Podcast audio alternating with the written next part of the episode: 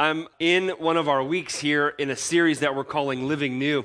And if you've missed it so far, uh, we're looking at six areas that, as a church, we believe are fruit, uh, things that come out of the lives of people who are uh, living their lives and following and seeking Jesus Christ. And so far, we've been through Beloved Child, which means that we sink deep into uh, the understanding that once we give our lives to Jesus Christ in faith, that nothing can snatch us out of his hands and that we can have confidence in that. And then we moved on to what it means to be a self feeder, namely, what it means to then engage in that relationship through specifically Bible reading, Bible memorization, prayer. Uh, and now we are on to servant. What does it mean to be a servant uh, in a Christ like manner, right? Not just to serve. Um, you know, to do nice things, but to really exhibit the fruit of the Holy Spirit as we serve. And I think there's probably a continuum. On one end of the serve continuum, just pretend this is it, excuse me, uh, is the natural man, right? Who we are in our flesh before Christ, sinners. And we might do some nice things, but none of them are necessarily aimed at glorifying God. A lot of those things are actually so that people will look at us with, uh, you know, with esteem or so that we can get uh, accolades um, and then on the other end of the spectrum over here, like the perfect case scenario is just Jesus, right? Like Jesus is the ultimate servant who gave up heaven uh, and the comforts of heaven to come and lower himself and take on human flesh to serve you and I by dying on the cross to take the penalty for our sins. And the rest of us are probably in here somewhere between those two points. If you've not given your life yet to Christ, I'm not here to condemn you. I'm just saying you're, you're, you're over here. You're still functioning in the flesh. But everybody else, if you've given your life to Jesus in faith, you're somewhere in the middle. And we're still growing. We're still in need of the Holy Spirit because honestly, like if you're anything like me, when you serve, when you do something, you kind of like attention. Hey, look what I did. Aren't I special? Right? Or we'll serve or do things when it doesn't cramp our schedule or tighten our budget. Or we'll serve where it feels comfortable and doesn't necessarily stretch us. Our goal this morning is to look at how we can grow. My goal this morning is that wherever you are on this continuum between natural man and Jesus, that you would m- begin to move one step closer. That you would begin to, to see what it means to really be a servant in the power of the Holy Spirit and begin to move one step closer to, to, to Christ likeness as a servant. So let's pray and uh, we'll open God's Word. Father, we thank you this morning for the opportunity to gather and to celebrate all that you are doing in our lives and in our families and our communities through the power of the Holy Spirit. And my prayer, Lord, is that we would be more and more empowered by the Spirit, that we would be that the fruit of the Spirit would come out of us in ways that would cause us to do things that are not so that we can get applause or so that, or so that we can look good or so that we can feel good about ourselves, but that we would be a people who would be so in love with you and so filled with the Spirit that we would serve both our neighbors and the nations for your glory and for your name. Would you make it so as we go to your word this morning? In your name we pray. Amen. If you would open your Bibles to Galatians 6, that's where we'll be. If you're not familiar with your Bible, it's going to be way towards the end. Uh, if you go into the New Testament, Matthew, Mark, Luke, John, the Gospels, then Acts, then you'll hit Romans, then both of the Corinthians, and then you're going to hit Galatians. So, way, way, way in the back. It's only a few pages, real easy to miss. But we're going to be in that book. And it's a letter that a guy named Paul wrote to the church at Galatia. And we're going to be in chapter 5, starting in verse 13. And I have three points for you this morning as we talk about what it means to be a servant. Point number one is this if you're a note taker, a servant wields liberty wisely. A servant wields liberty wisely. Verse 13 For you were called to freedom, brothers. Only do not use your freedom as an opportunity for the flesh See, what Paul is talking about here is he's dealing with an issue that all of us have that we have a problem with, namely that we think liberty is the same as license. we use our liberty and take advantage of it for, and, and, and sort of take license to do whatever we want. See, liberty to have a driver's license doesn't mean you can drive however you want. Liberty to, uh, to own a gun, right? This is a big, you know, debated thing. Liberty to own a gun does not give you license to do whatever you want with that gun. Liberty to have a child, right? That's a freedom that we have in America. That, that liberty does not give you the license to do whatever you want with that child, whether pre birth or post birth. We don't have that freedom. Liberty, instead, is meant to be used responsibly. Right? Liberty is meant to be wielded responsibly that responsibly because life and death hang in the balance. Liberty to own a gun is to be handled responsibly because life and death are in the balance. Liberty to have a child is to be handled with serious responsibility because life and death are in the balance. See, and Paul is concerned not about those liberties, but about what we believe our liberty, our freedom in Jesus Christ affords us.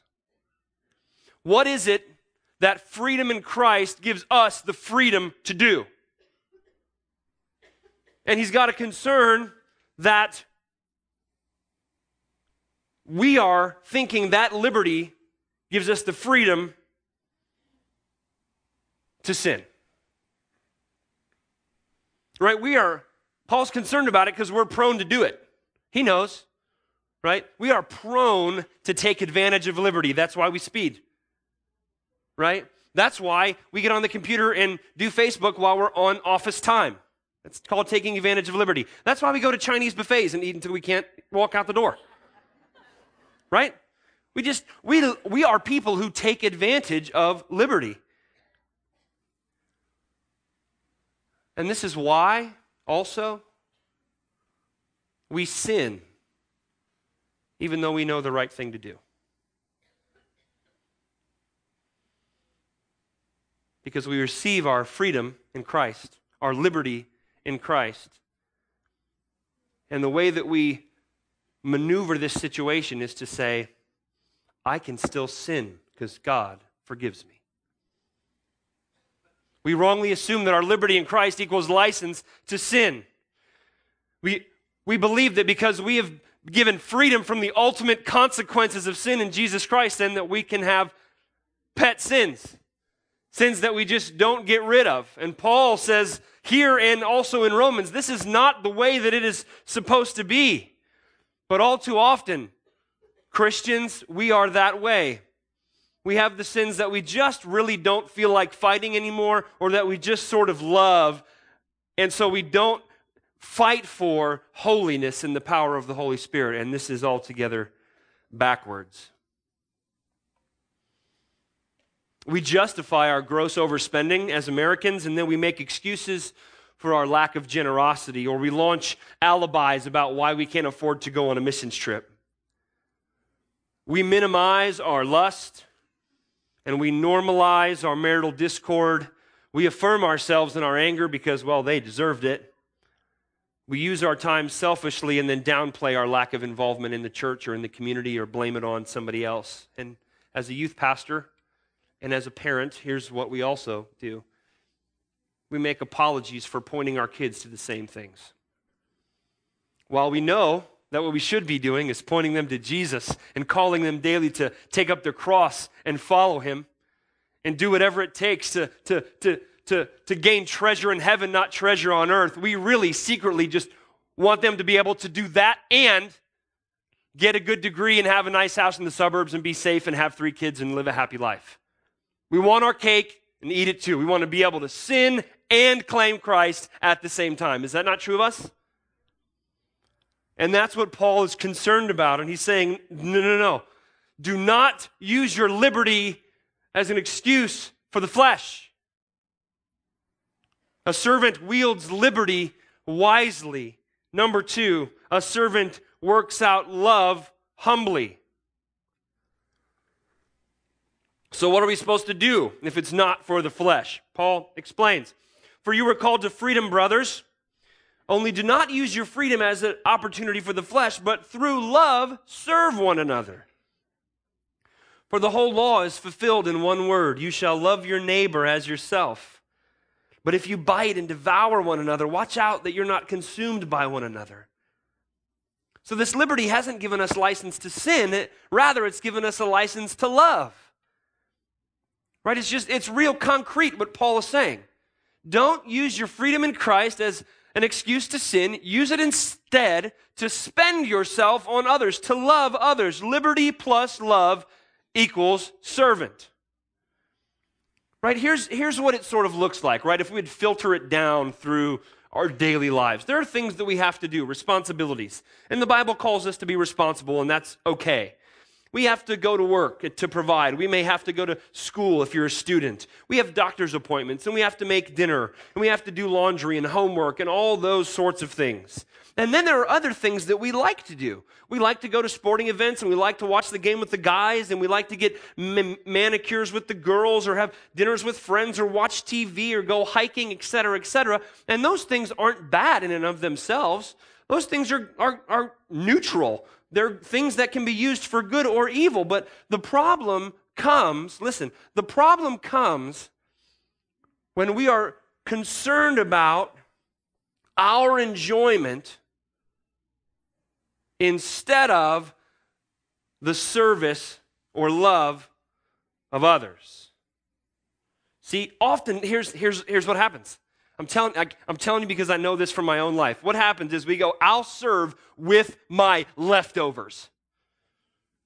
Right? I'm gonna, I'm gonna watch the game with the guys or hang out with the girls. I'm gonna do all the things I have to do, and then you can bet on it. I'm doing some of the things that I want to do. And then, if there's leftovers, everybody else can have some. They can have a little bit of my time or a little bit of my money or a little bit of my care if I have some leftovers. If I, if I have a little change left in my pocket, I'll drop some nickels into other people's dreams. Here's the things that we do being a life house and helping my neighbor clean his garage just does not sound like the best way to spend Saturday. Sounds what would be better is chicken wings on the couch watching the Buckeyes. Shovel someone else's drive. You know how long it took me to shovel my drive? Give up an entire Saturday morning to feed hungry people downtown? Are you kidding me? I sleep on Saturday morning. I only have a few weeks of vacation. I'm new. I'm a young adult. I just got started. I only have two weeks of vacation. You want me to give up one of those weeks to go on a missions trip? Two weeks? No way. Do you have any idea how much work it would be? How it would throw our family into turmoil if we adopted or cared for an orphan? See, the goal of our liberty in Christ is not to serve our own desires. The goal of our liberty in Christ, the way that we wield our liberty wisely, is to spend our lives on other people. We're to spend our lives in love. Because that's what Jesus did. Right? He's over here. He's the perfect example. But we love the wrong things. We're to follow the example of Christ who left all of those comforts, who, who made himself nothing so that we might be rescued. See, let me just, just to make it real, real, real clear. Loving service, Christian loving service, is not always easy. And it's not always comfortable. And it doesn't always fit our schedules. And it might cost us something. It might cost us some money. It might cost us some time. It might cost us some relaxation. It might cost us some vacation time. And it might cost you and your family some safety. It might cost you your reputation or a friend or two, but the freedom, the liberty that we have received in Christ is meant to be spent on others. This is the heart of a servant. A servant wields liberty wisely. Two, works out love humbly. Three, walks in the Spirit daily. Now, let me just say, like, if, if you're like me, you look at those two points and you go, yeah, I really, I, I want to do that. That's, that's who I want to be. I want to be that kind of a person. But like every time I'm preparing a message, whether for here or high schoolers or middle schoolers, like I am convicted of sin. I hope you guys never feel like because I'm loud that I'm like preaching to all these bad people. Like I like while, while I'm, you know, crushing it as a Christian or something. Like I am if you knew me, my wife's here, you could ask her. Not good. Um, but like these things convict me, right? Like, ah, I do that. I do that. Joe does that. I use my freedom in Christ as an excuse to sin. I, I, I do serve with my leftovers sometimes. You know, I was like, hey, no, I really, wa- I really want to sit here and eat chicken wings right now, or whatever it happens to be. No, I'm not going to get out of the car to help the person because it's cold, or on down the line. Those are just little examples. But I want to grow. And so if, if, if, if you're like me and here this morning, uh, the, for, through the first two points, you're like, yep, that's me. Yep, that's me. Yep, I want to grow. How do I do it? Paul gives us the answer. Okay, how do I fix that? Give me some instructions. Paul gives us the instructions. He continues in verse 16. But I say, walk by the Spirit, and you will not gratify the desires of the flesh. For the desires of the flesh are against the spirit, and the desires of the spirit are against the flesh, for these are opposed to each other to keep you from doing the things you want to do. But if you are led by the spirit, you are not under the law. Now, the works of the flesh are evident sexual immorality, impurity, sensuality, idolatry, sorcery, enmity, strife, jealousy, fits of anger, rivalries, dissensions, divisions, envy, drunkenness, orgies, and things like these I warn you, as I warned you before, that those who do such things will not inherit the kingdom of God. But the fruit of the Spirit is love, joy, peace, patience, kindness, goodness, faithfulness, gentleness, self control. Against such things there is no law. And those who belong to Christ Jesus have crucified the flesh with its passions and desires. So, this section is just packed with stuff that we could we could deal with for weeks. We could preach this section of scripture for weeks and go through all of the fruit of the spirit. That's not that's that's not what we're going to do. What I want you to do is look at the first sentence in the paragraph because that's the thesis statement. That is the instruction. Walk by the Spirit, and you will not gratify the desires of the flesh. That is the instruction. That is the answer. That is the how to statement. And everything else following fleshes out that thesis statement. He describes this battle that is raging back and forth. The desires of the flesh are against the desires of the spirit. And what that means is the, the desires of the flesh are the things that you and I love in our sinful nature as the natural man, unredeemed from Jesus Christ. Right? And he lists a whole bunch of those things sexual immorality, impurity, sensuality, all of it's an all encompassing sexual sin. We don't need to get into the Greek, but it's like every single thing you could possibly think in sexual sin is in there. Idolatry, which is a massive problem for us in the suburbs because we love a whole lot of stuff more than we love God. Sorcery, enmity, strife, jealousy, fits of anger, rivalries, dissensions, divisions, envy, drunkenness, orgies. Oh, and this is my favorite one. And things like these. Right? This is this is the you know, you're not getting out of jail free, right? This is like, ooh, my sin's not on the list. Oh no, things like these. Yeah. That's what it is, right? And he says the works of the flesh are obvious right? The works of the flesh are evident. The other day we were, you know, we were hanging out as a family. We are talking about what are some of the things in our lives, you know, that that are part of who we are. You know, what what are the labels that would be on us? And you know, Logan like, "Oh, I'm a nice boy." Yeah, that would be one of your labels. And Grace was like, "I like to pray for people." Yeah, that would be one of your labels. And like, okay, what are some of the things maybe that are uh, you know, that are negative, some struggles that may be in our lives?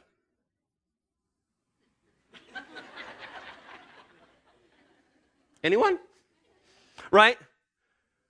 Like, so we had to sort of, Logan, maybe, anger, yeah, right? Like there are, there are all these things, right? Grace, maybe some assassin attitude, right? Like we started to, but that's what Paul's doing. Like he's making a whole list, like, come on, you know, they're evident, and things like these, right? The works of the flesh, things that are primarily selfish in nature. The flesh wants to take advantage of the liberty in Christ, but on the, in the other corner, in this boxing match between the flesh and the, and the spirit is the fruit of the spirit. Love, joy, peace, patience, kindness, goodness, faithfulness, gentleness, self-control. And he describes this battle back and forth, flesh, spirit, and he says, if you walk by the flesh, here's the solution. You will not gratify the desires of the flesh. It's actually in the Greek, it's an emphatic. You certainly will not, or it will be impossible for you to do that. Why? Because in a competition, only one thing wins.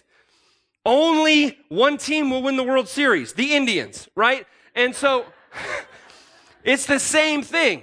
If you are walking in the Spirit, it's impossible to walk in the flesh. If you are, if the Spirit is working out of you kindness, the flesh cannot produce something else. It cannot produce anger or hatred. If what is coming out of you is patience, the flesh cannot produce impatience. If what the Spirit is producing is generosity, you cannot be greedy.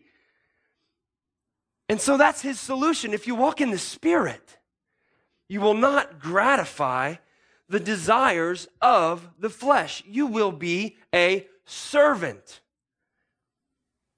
To which I go, yeah, yeah, but how do I do that? Is it like walking in the Spirit looks kind of like this? or like, is it a line dance? I don't, that's where I'm at. Like when I'm reading through, okay, like I, I want to do that. I don't want to be that kind of guy who uses his sin as an excuse, or his, his freedom in Christ as an excuse to sin. I want to serve and love other people, but I know me, and that's not my default. The flesh wins a lot of time. I don't want the flesh to win. I want the spirit to win. And the answer can't be just do more, try harder. That's not what the Christian life is about. It's not about just modifying our behavior. So uh, as I'm studying this text, I'm going crazy. Because I'm like, I have to give these people some instructions on how to do it. And so as I'm looking, there's a phrase several times walk in the Spirit, be led by the Spirit, keep in step with the Spirit. And I start to work through all the, you know, Bible things, and I'm like, this is going to take another hour. Welcome to church. No. But here's, here's the thing I want everybody to turn your heads over to that wall. There are three signs there. First couple weeks, we did Beloved Child. You guys in the balcony, sorry, we love you. the first couple weeks we did beloved child. Then the couple weeks we did self feeder, and now we're at servant. So if Greg would let me take paint and paint on that wall, he won't. But if he did, right, I would take beloved child and then I would write a plus sign, self feeder, and then I would put an equal sign in the corner to say servant. Because here's the real quick biblical answer to how we walk in the Spirit. We give our lives to Jesus. We sink deep into the truths that we are His children and that nothing can snatch us out of His hands. And we move away from, right, Pastor Rick, we moved away from that question mark in our hearts. We don't have to have that anymore. We don't have to be concerned that we're not loved or valued anymore. We don't have to be concerned that some of our sins won't be forgiven. We can have an exclamation point in that heart. And then Pastor Chad said that we need to, we need to love prayer if we love the Lord. And that we need to begin to put the Bible into our brains and into our hearts and memorize it and allow it to transform us. And what happens is, this is what happens. As we seek the Lord in relationship with Him, as beloved children, being self feeders, the Holy Spirit uses His Word and prayer to transform our hearts and our minds so that we do things that we wouldn't necessarily do in the flesh. The Holy Spirit starts to take over and do the stuff. It's like, huh, somebody's parked on the side of the road. There I am, driving over there. And I'm helping them. And it's not like a matter of like, look at me, world. Hey, everybody driving by. Do you see me helping? It's not that. It's just the Holy Spirit working out of us what we have put in to our brains via His Word and via prayer. He's doing something in us that we cannot do on our own. He's developing in us the fruit of the Spirit. We find ourselves like, I am filling out a CVC missions application. And I'm sending an email to my boss that I'm taking a week off work. And I'm not broadcasting it. What is happening?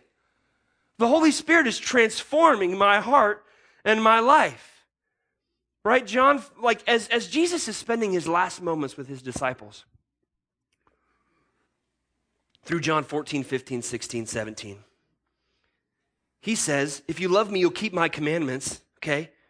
And I will ask the Father, and he will give you a helper. He will teach you all things and bring to remembrance the things that I've taught you. So that's that's how we walk in the Spirit. We put in the things of the Spirit through His Word and prayer, and He brings them out to remembrance as we act in our daily lives. John 16, when the Spirit of truth comes, He will guide you into all truth. John 17, sanctify them in the truth. So we give our lives to Jesus. We lay down our rights. And we say, I'm going to serve you with my life. And then we grow as self feeders. We learn about this God and his love for us and our, our state of being without him. And honestly, as we learn more about that, where we grow in, in, uh, in, in, in thankfulness and worship of him. And then he says, okay, now I've given you this freedom in me. And the freedom is not to spend on yourself. The freedom is that so that you would spend your lives telling both your neighbors next door and the people on the farthest islands of this planet that there is a God who loves them and spent, served, gave his life that they might be restored to relationship. That is the process. We give our lives to Christ, we grow in being a self feeder, and as we interact with God in the Bible and in prayer, in community accountability, submit ourselves to Him, the Holy Spirit begins to transform who we are. We don't transform ourselves. We're not modifying our behavior so that Joe will think we're more Christiany or that our life group people will think we're more Christiany. The Holy Spirit does something that is utterly God centered and not me centered. A servant wields liberty wisely, works out love humbly, and walks in the Spirit daily.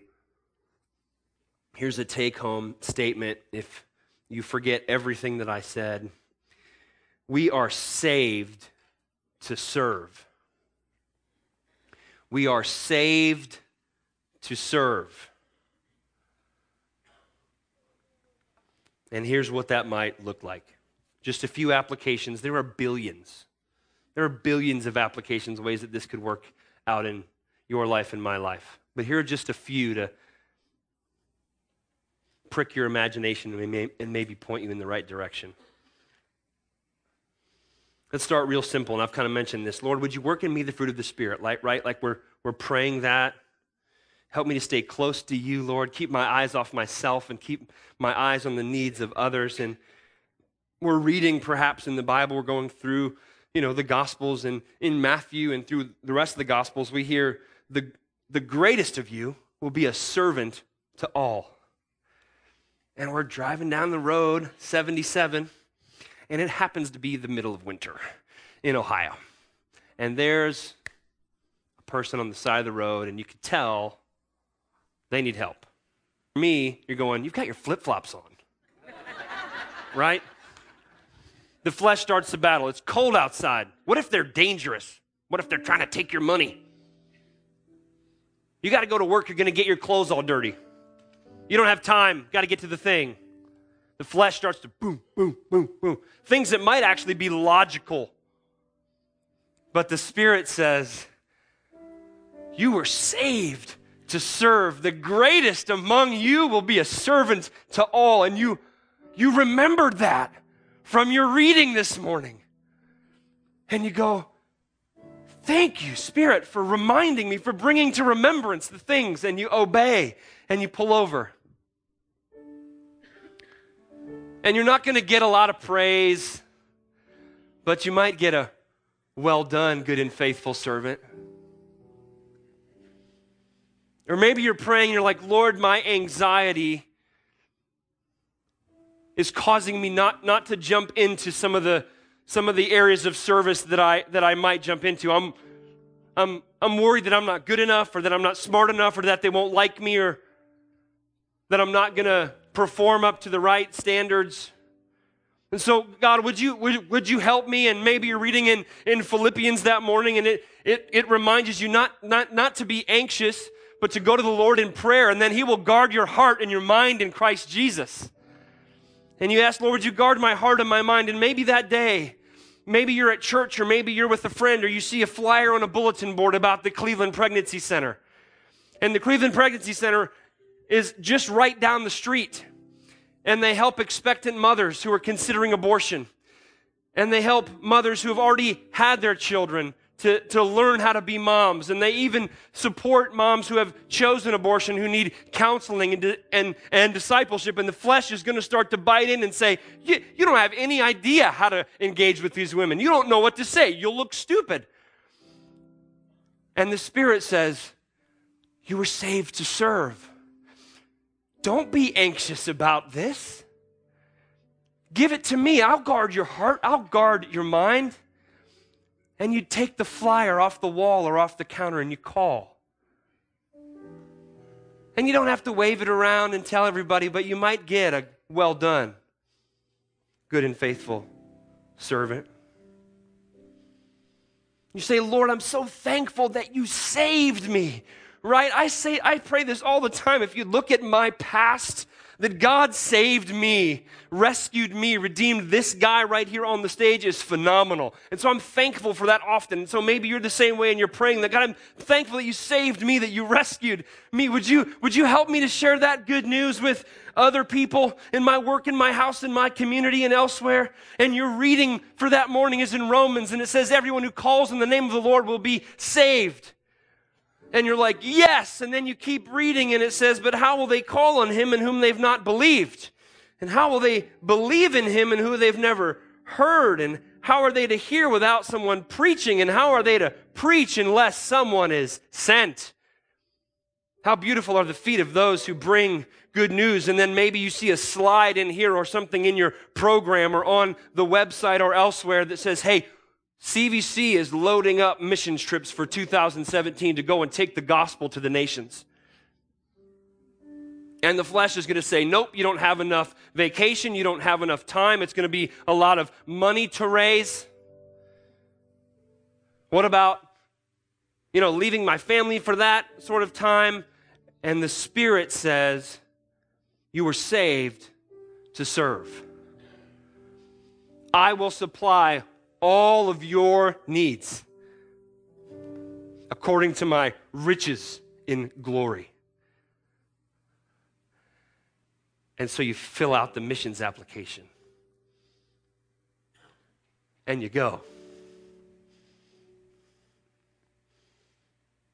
One final one. I'm late, so I have to finish.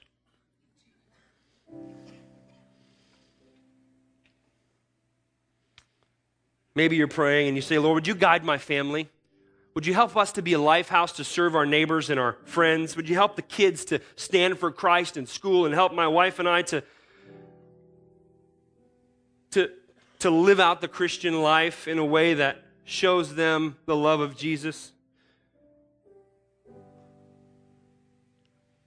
And then your reading for that morning might be in James 1 that Pastor Ben talked about. And it says, Don't be just hearers of the word, be doers of the word. And that religion that is pure before God is this to visit orphans and widows in their affliction.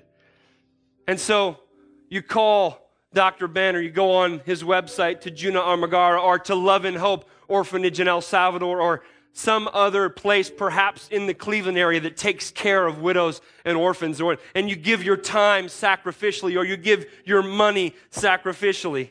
Or maybe you learn about Forever Home Adoptions, which is an organization started by people in our church who are, uh, their, their, their mission is to make Cleveland an orphanless city.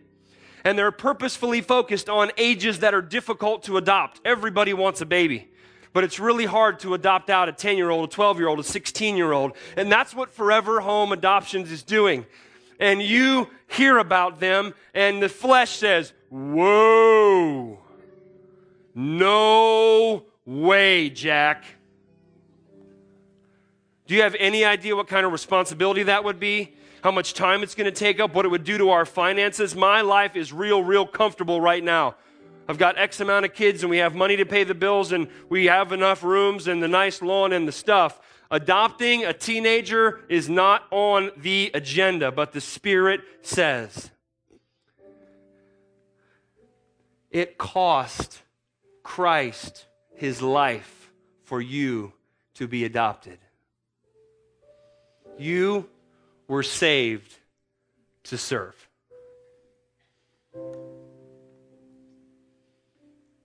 My hope this morning is that wherever you are on the continuum, that as we look at God's word and as the Holy Spirit prompts us, that you would move one step closer. That if you've never given your life to Jesus, that if the Holy Spirit is tugging on your heart today, that you would go back into that corner after service. There will be people back there who love Jesus and know him, and they would love to talk to you about what it means to enter into a relationship with him. I want to encourage you if, if the Holy Spirit is tugging on your heart, I need this Jesus that this guy is talking about. Would you, would you go back there after service and talk to some of our team? And if you're a believer in the room, my prayer is that we would just keep moving closer and closer to Christ likeness as we serve in the power of the Holy Spirit. That CVC would be a church that would dig deep into our status as a child of God, that we would dig deep into His Word and study and memory, not so that we could be important, not so that you and I could have our, uh, you know, our, our families or our neighbors or our coworkers think we're a big deal, not so that CVC can get applause from the Southern Baptist Convention, but so that the name of Jesus Christ would be raised high in our neighborhoods and to the world.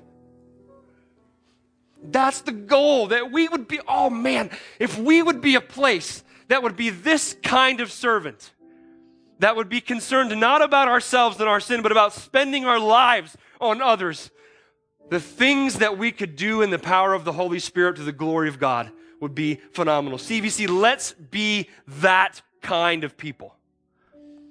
Let us go to God's word and then obey it. Not to take advantage of this freedom, but to use it to love the world with all of our hearts. Let's pray. Father, we thank you for this morning, and above all, we are astounded that you would rescue us, that you would give your life for these orphaned, foolish sinners, your enemies. You gave your life for us, your enemies. I pray, Lord, that you would cause gratitude to well up in us. That would, that would, that would drive us deep into your word deep into prayer, deep into community, that we would be a people who don't just play games. We're not just interested in having a Jesus label on us so that we can get to heaven, but we believe that you. That, the, that, that you have the power not only to rescue us for eternity, but to change us right now. That we would live different and spend our lives on others. That they would know the goodness of Jesus Christ who has offered new life. Would you make us that kind of church, that kind of people, those kind of families? In your name we pray. Amen.